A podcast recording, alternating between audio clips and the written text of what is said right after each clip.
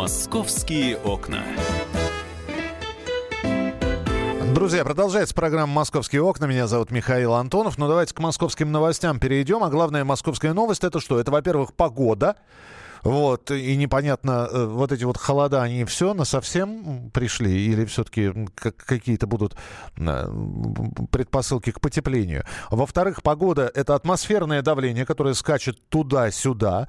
Э, вчера был побит рекорд с почти 50-летней давности, 60-летней давности. По, до того снизилось давление атмосферное в Москве.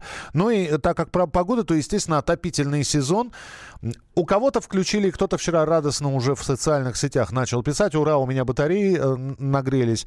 У меня вчера нагрелся обогреватель, потому что батареи были, знаете, как, как моя бабушка говорила, парным молочком. Вот тепла не было от них. С нами на прямой связи Светлана Алифирова, спецкор Московского отдела «Комсомольской правды». Свет, привет. Привет. Мерз, а, мерзну, мерзну.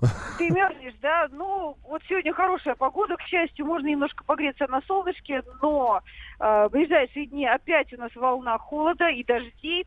Э, мэрия обещает нам включить отопление во всех квартирах и офисах уже к выходным, то есть до 1 октября э, батареи должны нагреться. Э, что сейчас происходит? Э, вчера начали запускать тепло. В первую очередь это детские сады, школы, поликлиники, больницы.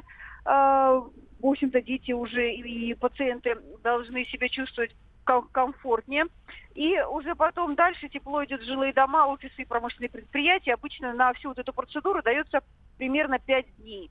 А, напомню, что раньше запускали отопление в городе по нормам. Это когда тем, среднесуточная температура воздуха не превышала плюс 8 градусов. Но теперь вот последние два года перестали коммунальщики дожидаться вот этих нормативных показателей погоды и решили включать отопление заранее. А, напомню, в прошлом году также заранее это произошло 28 сентября. Если у вас батареи не нагрелись или они топят слабо, а, то, конечно, в первую очередь надо звонить в свою диспетчерскую службу своего района. А, Ее номер вам могут подсказать либо в бесплатной справочной 09, либо в вашей управе или префектуре. Э, и после вашего звонка в день обращения должен обязательно прийти техник-смотритель или инженер а, вашего ДЭЗа, чтобы проверить, что же у вас там происходит. Если ничего не поменялось, то тогда можно сообщить о своих э, проблемах с отоплением, э, и, может быть, даже э, какие-то аварийные ситуации с отоплением горячей водой на круглосуточную горячую линию Московской объединенной энергетической компании. Она как раз подает тепло в дома, в офисы.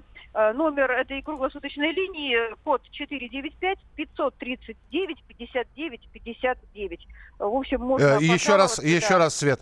495? 495 539 59 59. Это если у вас совсем ничего не работает, какая-то аварийная ситуация возникла. Некоторые, вот я уже слышу, жалуются, что мало того, что тепло не включили, так еще горячую воду отключили по какой-то причине у людей. А, вот э, читаю в комментариях на нашем сайте kp.ru. Можете также, если у вас какие-то проблемы есть, можете к нам написать на сайт. Мы, в общем-то, сейчас я буду собирать все эти жалобы и узнавать, что же происходит. Мы, естественно, будем продолжать эту тему, пока у всех в доме не э, будет тепло. Слушай, ну тогда еще один вопрос, потому что э, здесь такая тема появилась, что московская мэрия отказалась от услуг частных эвакуаторов, и только теперь городское хозяйство будет эвакуировать машины, то есть бюджетные предприятия, я правильно понимаю? Да, все верно. Э, действительно, это проблема уже не первый год э, с эвакуаторами. Э, прежде, конечно, была проблема в том, что мэрии не хватало своих собственных машин для того, чтобы эвакуировать автомобили неправильно припаркованные. И поэтому приходилось по договорам брать э, эвакуаторы в аренду у участников. И это было не очень удобно, потому что участники, конечно, не всегда выполняли те требования, которые по э, госзакупке, по контракту нужно было выполнять. В частности, бережно перевозить автомобили эвакуированные, водители часто жаловались водители-нарушители часто жаловались, что их машины перевозились э, не очень э, бережно, и э, что-то были какие-то потом неполадки, царапины и вмятины. В общем, было немало жалоб. Ну и часто вот эти эвакуаторы, они просто нарушали дорожные правила и в общем, было это все не очень хорошо выглядело. Теперь мэрия Москвы сама уже закупила недостающие 98 эвакуаторов в собственность, они теперь как бы городу принадлежат. И сейчас на дорогах Москвы работает 270 городских эвакуаторов. Это эм, служба эвакуации наша городская, администратора парковочных, московского парковочного пространства, АМПП, водители знают наверняка эту аббревиатуру. Вот. И, собственно говоря, частники теперь же никаким образом не будут выполнять вот эту именно городскую эвакуацию. Для водителей, я думаю, что изменится? Ну, станет, наверное, спокойнее за свой автомобиль, если вдруг, э, не дай бог, конечно, его будут выводить в штрафстоянку, э, все должно быть выполнено бережно, корректно и аккуратно. А, ну, а частным компаниям, которые раньше выполняли госзаказы, я вот позвонила в одну из них, но они, в общем-то, не сильно страдают от того, что они лишились этих госзаказов, э, поскольку есть у них частные же опять заказы и от обычных жителей, которым ну, иногда требуется эвакуатор э, по разным причинам, и заказы от э, компании, организации города, поэтому, в общем-то... Э, Все довольны, называется. Да. да. Свет, спасибо большое. Светлана Алифирова, спецкор Московского отдела «Комсомольской правды».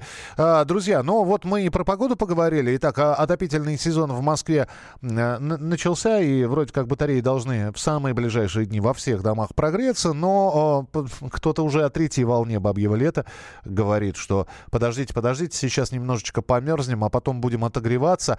Так это или нет? Научный руководитель гидромедцентра Роман Вильфанд с нами на прямой связи. Роман Менделевич, здравствуйте. Здравствуйте. Будем отогреваться, действительно?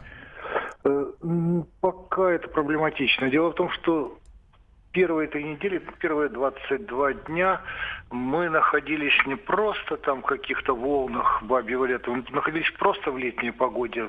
В Москве была июльская погода, 25-26 градусов, просто фантастическая погода.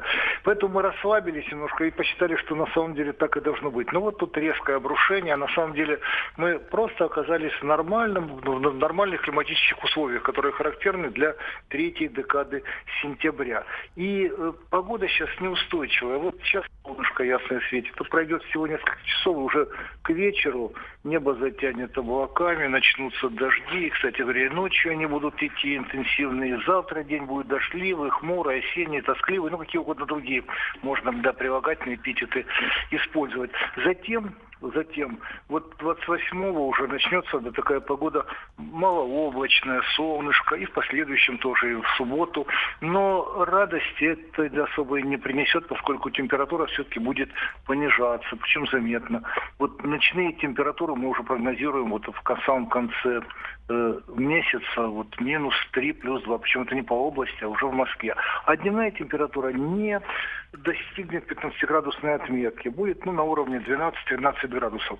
И по всем предварительным расчетам, речь идет о долгосрочном прогнозе, вот первые признаки такого позднего бабьего лета намечаются на вот, конец первой декады октября, на середину э, следующего месяца, когда температура будет повышаться до 15 градусов, будет солнышко такое пригревающее. Ага. И, и, и, в общем, вот такой режим погоды можно уже будет воспринимать с такой с искренней радостью и отождествлять ее с вот эту погоду с бабьим летом поздним. Роман Менделевич, обязательно должен спросить про а, вот эти вот скачки атмосферного давления. Это тоже характерно, потому что Москва вчера побила рекорд, и, и будет ли вот, а, вот этот вот галоп ртутного столба продолжаться?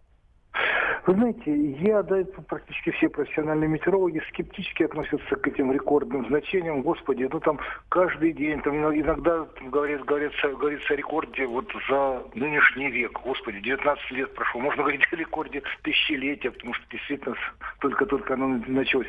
В общем, ничего необычного в давлении не происходит. Да, ну 730 миллиметров было. Повысится на 10-12 миллиметров до конца этой недели. Затем опять понизится.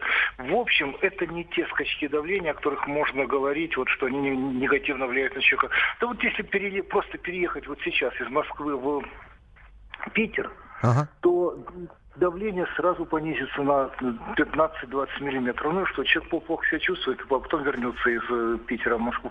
Ничего особенного в, в, в этом смысле не происходит. Гораздо более значимо, ну это не моя точка зрения, медики это отмечают, гораздо значимо резкие изменения температурного режима. К давлению как-то человеческий организм уже адаптировался, если только оно не сумасшедшее, большой скачок совершает.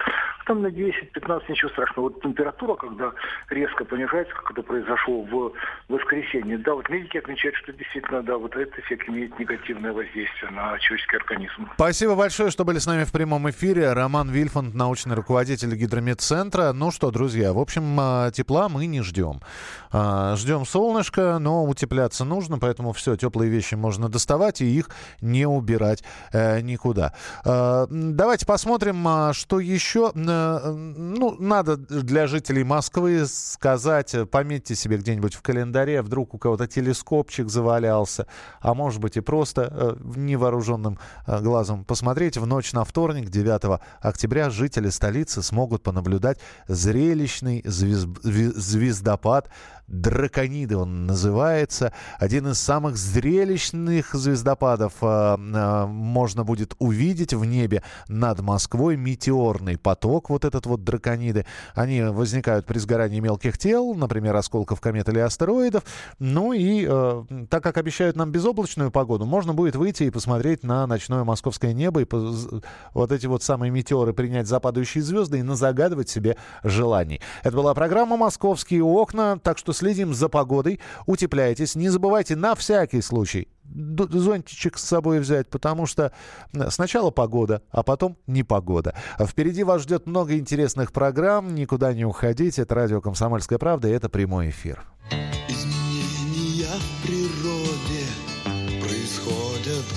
От года. Непогода нынче в моде, непогода, непогода словно из водопровода. Льет на нас с небес вода. Полгода плохая погода. Полгода совсем никуда. Полгода плохая погода. Полгода совсем никуда. Никуда, никуда. Нельзя укрыться нам откладывать жизнь никак нельзя. Никуда, никуда Но знай, что где-то там Кто-то ищет тебя Среди дождя. Громогрозные раскаты От заката до восхода За грехи людские плата Непогода, непогода, не ангина, не простуда, посерьезнее беда. Полгода плохая погода, полгода совсем никуда.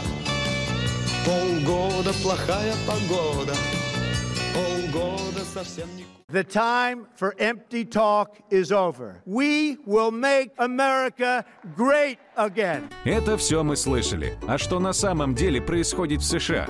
Реальные новости, курьезы и события, которые нигде, кроме Штатов, случиться не могут. Как они там за океаном вообще живут? Разбираемся в программе «Не валяй дурака Америка» с Марией Берг и Александром Малькевичем. Слушайте и звоните по понедельникам с 12 часов по московскому времени.